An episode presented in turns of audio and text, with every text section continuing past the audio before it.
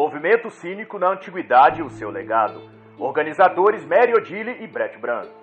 Esta obra é um compilado de vários autores sobre a filosofia cínica, ou cinismo, em seus principais pontos. Perspassa filósofos e pensadores como Diógenes, Ariston de Quios, Epíteto, Antístenes e outros. Consta que a filosofia cínica perdurou por cerca de mil anos e é considerada muito mais uma tradição ou corrente filosófica do que uma escola filosófica. Isso porque, ao contrário de outros como o estoicismo, a filosofia cínica não possuía um lugar, centro de estudos ou meio formal pelo qual fosse transmitido. O cinismo era um tipo de filosofia prática, visto muito mais na vida e conduta de seus adeptos do que em um calhamaço de teorias e preceitos. A própria filosofia cínica se autodefine como uma mimese, ou seja, é transmitida e apreendida muito pela imitação em ação de figuras exemplares como foi, por exemplo, o próprio Diógenes. E assim como foi e o é o próprio estoicismo, o cinismo também se introduziu nos mais variados campos do saber humano, a moral, a religião, a natureza das coisas e a cultura de um modo geral. Consta que pensadores como Rousseau, Diderot ou Nietzsche também beberam da fonte do cinismo filosófico, assim como outros grandes personagens da história. O nome cínico significa a maneira de um cão ou como um cão. O nome a que foi dado essa corrente filosófica tanto pode ter vindo do ginásio em Atenas em que Antístenes ensinava, chamado Sinossages, que poderia significar cão, ou da própria forma como foi apelidado Diógenes, chamado de cão, pelo modo como vivia, maltrapilho e largado pelas ruas como o cão abandonado. Sobre isso os autores vão dizer: os cínicos viviam em público como cães, indiferente às normas sociais estabelecidas, sob a rejeição da vergonha pelo abandono da moralidade grega tradicional e por um modo mais natural de viver. Historicamente, houve duas fases do movimento cínico. Uma na Grécia, do século IV a.C. ao século III a.C., e outra no Império Romano, depois do século I d.C. E os autores vão ressaltar que o grande prestígio do cinismo no período helenístico por volta de 300 a 400 a.C. era que oferecia à sociedade helenística uma prática moral capaz de guiar o indivíduo para a felicidade e de libertá-lo da angústia e incertezas da vida. O precursor do cinismo foi Antístenes, aluno e amigo de Sócrates. Foi mestre em retórica e escreveu obras sobre ética, política e literatura. É dele a máxima de que a virtude é uma questão de atos e não precisa de muitos discursos e aprendizagem. Contudo, foi Diógenes o paradigma e modelo do movimento cínico na antiguidade. Diógenes estudou com Antístenes, foi exilado, vendido como escravo e tornado tutor dos filhos de seu senhor. Embora outra versão conte que ele viveu e morreu pelas ruas vivendo como um cão. Dos ensinos de Diógenes, a base filosófica é: uma natureza proporciona uma norma ética que pode ser observada e aprendida. 2. A sociedade está em desacordo com a natureza, logo, seus valores fundamentais expressos por sua religião, política e ética são falsos. 3. A felicidade não está ao alcance senão por meio de rigorosa disciplina mental e corporal. E número 4. Liberdade e autossuficiência são a base da filosofia cínica. Depois de Diógenes, veio a se tornar grandes filósofos cínicos Crates de Tebas, que era rico e abastado, a esposa deste, Hiparquia, que tornou-se a mais famosa mulher filósofa da antiguidade, e Menipo, que depois de Antístenes, Diógenes e Crates veio a se tornar o mais famoso cínico da antiguidade. Tal alcance tiveram os escritos de Menipo que foram resgatados e estudados da antiguidade até o Renascimento. Nessa hierarquia, o último grande filósofo cínico que consta foi Cercidas de Megalópolis, por volta de 290 a.C. Este foi, em detrimento do perfil ideológico de antipolítica e pobreza do cinismo, um grande e influente legislador político e soldado. E para efeito de informação, o estoicismo decorre e descende do cinismo. Isso na figura de Zenão de Sítio, fundador da escola filosófica estoica e conhecido filósofo cínico, responsável por manter um diálogo entre as duas correntes filosóficas. Daí a similaridade entre estoicismo e cinismo em muitos pontos. Durante o governo do imperador Vespasiano, por exemplo, tanto filósofos cínicos como estoicos eram exilados ou decapitados, porquanto até esse período não havia quase nenhuma distinção entre uma e outra corrente filosófica. Há controvérsias acerca do movimento filosofia cínica, sobretudo no que tange ao seu segundo estágio, a partir do primeiro século depois de Cristo, concomitante à ascensão do Império Romano. Isso porque estudiosos posteriores demarcam o período como cinismo tardio ou ideal, em contradição àquele que seria o cinismo ideal ou clássico, ocorrido na Grécia Antiga. Isso porque, de acordo com alguns, o cinismo contemporâneo ou ideal havia traído sua origem e abraçado as distinções sociais que o cinismo antigo ou clássico buscou anular, a saber, a separação de classes sociais, educação e riqueza. Mas seja como for, a atração exercida pela ideologia cínica era inegável e absorvia muitos, desde os mais pobres até os mais abastados. Era incomum andar pelas ruas e não vir a presença de cínicos esmolando e pregando nas praças ou esquinas.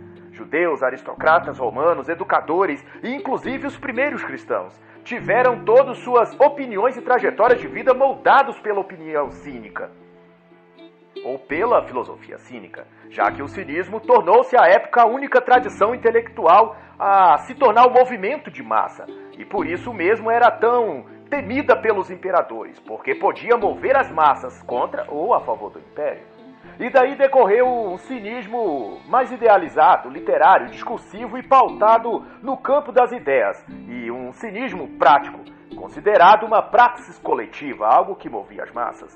Mas, porém, dos homens livres aos escravos, cada um tinha uma opinião sobre o significado e uso do cinismo que se tem por certo é que o legado da tradição cínica pode ser abordado por diversos ângulos e perspectivas, político, ético, moral ou mesmo espiritual.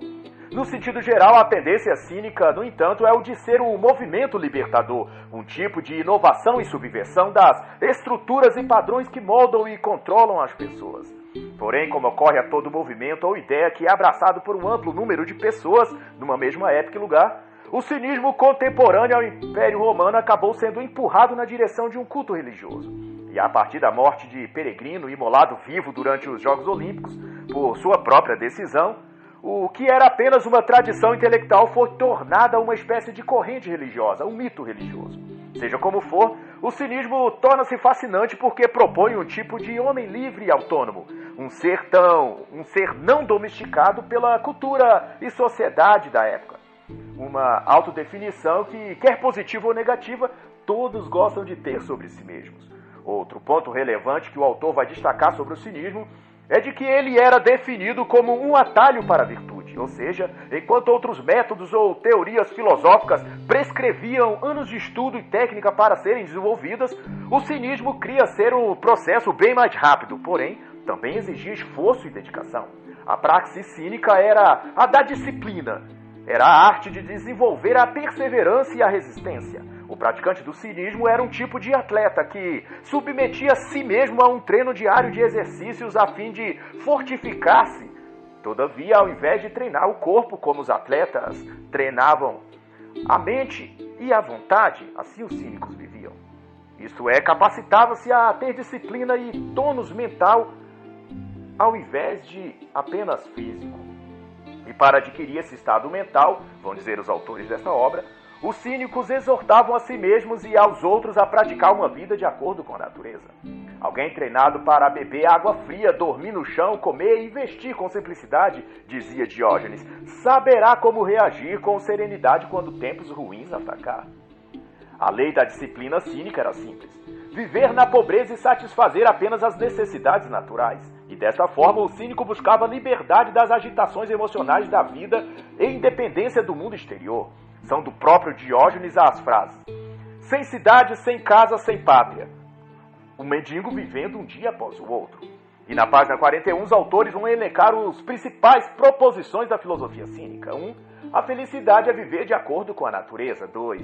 A felicidade é algo disponível para a pessoa disposta a dedicar-se física e mentalmente. 3. A essência da felicidade é o autodomínio. Número 4. O autodomínio é ter um caráter virtuoso. 5. Liberdade e sabedoria tornam o homem feliz. 6. Riqueza, fama e poder não têm nenhum valor na natureza. E 7. Os principais impedimentos à felicidade são os apegos emocionais e os vícios. Todos os demais dramas da existência humana derivam de uma dessas duas coisas. Desse modo, toda a base do cinismo de Antístenes ou Diógenes se configura a partir dessas premissas, que em resumo significa rejeitar as meras convenções sociais, ter autodomínio, reduzir ao máximo todo tipo de dependências externas e ter um profundo caráter moral em tudo quanto fizer. E Nisso, nessa base de valores, tanto o epicurismo quanto o estoicismo coadunam com os mesmos ideais. E por isso mesmo há uma similaridade entre estoicismo e cinismo. O próprio fundador do estoicismo, Zenão de Sítio, foi um filósofo cínico e estudou com Crates, até formar sua própria escola filosófica. Contudo, vale ressaltar que toda essa amálgama de ideias veio antes de tudo do filósofo Sócrates, dada a conhecer por Platão. Outra citação que marca a filosofia cínica e expressada desta vez por Antístenes, é de que a riqueza e a pobreza verdadeiras estão na alma das pessoas. E o autor desta obra enfatiza que essas máximas cínicas podem agora parecerem simplórias e banais, mas isso porque a sociedade moderna está saturada desses adágios e aforismos. Porém, na época em que eram ensinados, tinham um poder revolucionário, uma vez que não traduziam o pensamento da época, mas uma verdadeira afronta aos valores ideológicos dos pensadores daquela época e lugar. A virtude relaciona-se a ações e não precisa de teorias. Considerado um pilar do pensamento cínico, esse conceito aponta para o ensinamento que a filosofia cínica chamava à época de autodomínio e autossuficiência, e ambas coisas, por sua vez, formavam pressupostos práticos do praticante cínico.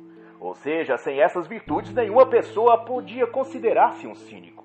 E o professor de estudos clássicos da Universidade da Califórnia, A. A. Long, que, assim no primeiro capítulo desta obra, vai dizer a anedota, a sátira e a provocação filosófica é o que constituía a filosofia cínica, tanto em seu estilo literário quanto em seus discursos públicos, mas principalmente nas ações dos que se diziam cínicos. Pois, sobretudo, o cinismo é uma praxe, algo que se vive na conduta do dia a dia. O próprio Diógenes, ao que se diz, nos anais da história viveu nas ruas, tendo abdicado de tudo para viver e ensinar na prática, com seu exemplo de vida, como seria o cinismo, tendo ele morado num tonel de vinho, vivendo apenas com um manto velho que lhe servia de cobertor e um cajado, além de uma bolsa velha com meia dúzia de objetos pessoais. Quando foi capturado e vendido como escravo, Diógenes, mesmo que diante de profundo infortúnio, satirizou seus algozes, pedindo que o leiloeiro anunciasse ao vendê-lo: Alguém quer comprar um senhor para si? Com essa provocação, conduzia todos à reflexão, à custa de envergonhar aqueles que provocaram o mal. De outra feita, Diógenes disse a um líder religioso que havia prendido uma pessoa que havia roubado uma vasilha qualquer do templo. Olha aí, disse Diógenes, os grandes ladrões prendendo um pequeno ladrão. Quando lhe perguntaram certa vez sobre qual animal tinha a pior mordida, ele disse: Dos animais selvagens é o caluniador, e dos animais domesticados é o adulador. E segundo o professor A. Long, o cinismo foi transmitido por meio de aforismos como estes, expostos por meio de humor negro, paradoxos e seriedade ética. Os objetos das anedotas são os mais variados, dentre os mais comuns a virilidade masculina, as autoridades políticas, os líderes religiosos. O poder da filosofia cínica é, portanto, a linguagem, vai afirmar o autor. E uma forma também comum que se tinha época de pensar sobre o praticante cínico é de que ele era um Hércules, matador de monstros, no sentido que o cínico lutava para vencer o monstro interior em si mesmo, o monstro dos instintos animalescos e vis. Cada cínico era, portanto, o Hércules de si mesmo, e essa era a sua maior busca, dominar a si mesmo. E corroborando o que isso significa, a questão do autodomínio, o autor aqui faz lembrar uma máxima muito comum à época, dita por Diógenes. Nada na vida pode alcançar sucesso sem treinamento. Até o desprezo do prazer é totalmente prazeroso depois que se torna habitual. Aqueles cujo treinamento for esse encontram mais prazer no desprezo aos prazeres do que na satisfação desses prazeres. Segundo o que nos mostra o professor A. Long, a ideia de treinamento para um cínico consistia em treinamento físico ou prática de esporte, literatura, autossuficiência e independência física, mental ou financeira, e a satisfação com as coisas simples, como no comer e no vestir. Para o cinismo, a pessoa é mais feliz quanto menos for dependente das coisas externas. Um relevante apontamento sobre o cinismo é de que a vida natural defendida pelos cínicos não significava viver de acordo à natureza animalizada, os instintos, mas a uma natureza racional. Isto é, ações que derivam de um caráter fortificado e virtuoso. Não por menos, o filósofo cínico era treinado em lógica física e ética porque cria que uma mente sã precisa habitar num corpo são e vice-versa. Mais tarde, outro expoente do cinismo, aprendiz de Diógenes chamado Crates, e sua esposa, esposa Hipárquia, deixaria todo um legado em obras escritas em um exemplo prático de vida, em cuja mensagem era de que a felicidade não é possível sem libertar-se das paixões. E isso reforça a mensagem do cinismo de autodomínio e virtude. E no capítulo chamado Religião e os Primeiros Cínicos, a autora Mary Odile, escritora, pesquisadora e especialista em filosofia antiga, vai dizer de antemão que os cínicos não desenvolveram nenhuma teoria consistente sobre o tema da religião. De forma geral, a filosofia cínica não se deteu sobre a questão religiosa. E visto que as fontes principais nessa temática são escassas, diversos autores emprestaram sua visão moderna da religião para interpretar os antigos filósofos cínicos, quanto ao que pensavam ou eram em termos religiosos. Daí houve autores que afirmavam que Diógenes era ateu, outros escreveram que os primeiros cínicos eram monoteístas, e outros afirmaram ainda que eles eram panteístas. Mas, de modo geral, nos círculos mais instruídos, inclusive nos meios filosóficos, a tendência na época era de criticar as religiões, as religiões formais da Grécia. Mas isso não significa que não criam nos deuses, mas que discordavam das formas de culto, das manifestações ritualísticas ou das manipulações psicológicas exercidas pelos líderes religiosos sobre os fiéis naquela época. Sabe-se que Platão e Aristóteles tinham uma visão particular do divino, que apesar de não se encaixar na descrição religiosa da época, ainda assim mantinham um aspecto transcendente. Por exemplo, para Platão, era, Deus era o uno ou bem. Para Aristóteles, era a causa primeira. Assim também era com os estoicos, a sua crença no Logos, ao mesmo tempo destino e providência. E sobre o tema, a autora vai dizer na página 62 que o lado irracional dessas práticas místicas ou religiosas despertava a reação adversa das pessoas instruídas, a ponto de distinguir-se a religião popular da religião dos filósofos.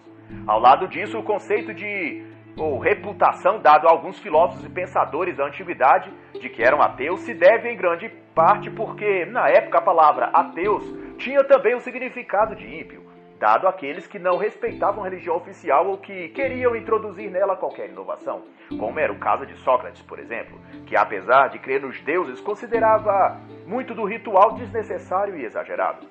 Importante também mencionar que no cenário divino do período helenístico se destacava como objeto de culto a deusa Fortuna, tendo estátuas e templos erguidos em sua homenagem em várias cidades importantes. A relação da figura da deusa Fortuna e do seu filho, o deus Plutão, para com os cínicos era que a deusa e seus sacerdotes e seguidores eram alvos de intensas críticas e sátiras por parte de Diógenes, de Crates e de outros cínicos. A historiografia chega a dizer que a vida humilde despisa, despida de bens materiais que os cínicos buscavam ter era uma afronta a, e ataque direto a esta deusa e a seus simpatizantes. Uma forma de dizer à deusa que ela não tinha poder sobre eles, os cínicos. Nesse sentido, é possível que a opção pela pobreza, que era voluntária para qualquer cínico, era tanto um protesto político quanto religioso, ou, em certo sentido, uma renúncia ou negação tanto do Estado como da religião, e a rejeição destas como estruturas de controle sobre a vida das pessoas. Contudo, o cinismo ou a filosofia cínica não teve uma posição oficial, nem contra nem a favor da religião ou dos deuses. É razoável considerar que cada cínico em particular tinha liberdade de crer ou não crer em um ou em quantos deuses quisesse Vede que enquanto Diógenes satirizava as religiões e os deuses, na página 69, por exemplo, há vários casos desse, Antístenes chegou a tentar ser iniciado numa religião de mistérios, a do mistérios óficos, por exemplo. E sobre isso a autora vai dizer: Para todos os cínicos, a religião popular é parte das convenções sociais, e é por isso que eles a criticavam. E um acréscimo a essa visão de mundo que tem os cínicos havia para estes a seguinte ordem ou hierarquia, isso no campo das ideias: os deuses, os animais e, por último, os homens. E o fato de os seres humanos serem colocados abaixo dos animais, filosoficamente falando, é que, para os cínicos, animais como os cães, por exemplo, que foram adotados como espécie de símbolo dos cínicos, é que estes são animais elev... com elevado grau de autossuficiência, isto é, podem viver nas cidades ou nos campos, suportam bem as dificuldades e possuem um distanciamento das questões éticas, políticas ou religiosas. E não por menos os cínicos eram chamados também de cães. Avançando sobre os conceitos e conhecimentos da filosofia cínica, Brett Bram, professor de estudos clássicos da Universidade de Emory, na Geórgia, vai citar o disposto no dicionário americano Heritage que o cínico, na filosofia antiga, é alguém que acredita que a virtude era o único bem e o autocontrole o único meio de alcançá-la. E isso como pano de fundo para dizer que nenhum outro movimento filosófico na antiguidade conseguiu estender sua influência tão profundamente como o cinismo. Isso porque, sobretudo, os cínicos eram indivíduos que estavam além das palavras e discursos retóricos. Os cínicos não eram um círculo ideológico produzindo teorias complexas e sofisticadas pelos lugares chiques da Grécia. Eles eram a própria filosofia que pregavam. Suas mãos, seus pés, sua vida, seu corpo por completo, e não apenas suas vozes, ensinava filosofia. Para se ter uma ideia disso, Certa vez Diógenes avistou um homem humilde que estava a beber água com as mãos em concha, certamente porque ele era pobre e não tinha pratos ou vasilhas. No mesmo instante, Diógenes tirou de seu alforje a velha sacola que carregava, sua velha xícara, e a quebrou. E repreendeu a si mesmo, dizendo: Que tolo eu fui, carregando algo mais que as outras pessoas. Acabei de perceber que não preciso de xícaras para viver. E assim o cinismo não era um conceito ou forma de pensar, mas um modo de viver. Quando pensamos no cinismo, vai dizer o autor deste capítulo na página 97, não associamos imediatamente à teoria nem à prática da retórica. Pensamos numa questão de atos, de atitude. Como dizia Crates, os discursos é uma estrada longa para a felicidade. A prática diária de atos é o caminho curto. Segundo o que consta, Diógenes fez de si mesmo um objeto de experimentação e representação, um contraste com o mundo social à sua volta. Num certo dia, Diógenes foi visto tentando entrar num teatro quando todos estavam saindo. E, perguntado por que fazia aquilo, ele disse: Não é isso que eu faço todos os dias e contra as coisas normais? De outra feita, Diógenes vai dizer que o teste da verdade de um discurso não é o quanto é sofisticado as ideias daquele que discursa, mas o quanto ele pratica daquilo que ele próprio diz. E conforme Brett Bran explica, o que define e fundamenta o cinismo é exatamente isso, a ação, a atitude em relação à cultura convencional da época. E no sentido maior, esse era o significado prático do cinismo: viver como um cão, ou seja, viver como as circunstâncias permitiam. Mas além de tudo isso, o cinismo era marcadamente conhecido e reverenciado pela forma como seus praticantes o transmitiam, por meio de um humor cáustico, sátiras cômicas e improvisos que tanto desconcertavam as pessoas como as faziam rir e se iluminar. Conta-se, por exemplo, que Diógenes estava uma vez assistindo a um sermão filosófico na Ágora grega, lugar tomado por templo das ideias, um lugar sagrado. E Diógenes então tirou um pedaço de pão de sua bolsa e passou a mastigá-lo ruidosamente. E os sábios que ali estavam fizeram pose de desdém e repreendeu a Diógenes, dizendo: Homem, por que come aqui? No que Diógenes, sem parar de mastigar, olhou para os sábios e disse: Bom, eu como aqui porque estou com fome.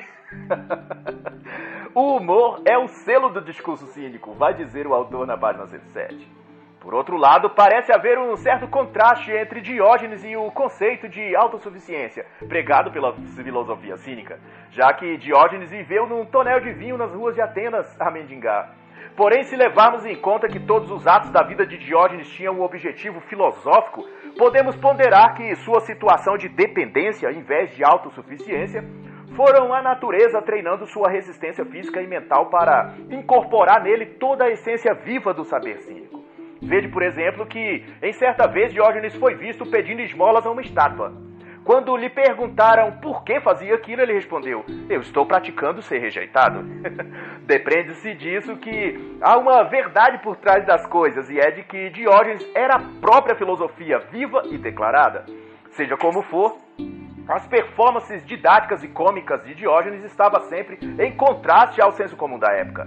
Homens afeminados, líderes políticos ou religiosos, atletas musculosos, tudo era alvo das piadas ácidas de Diógenes.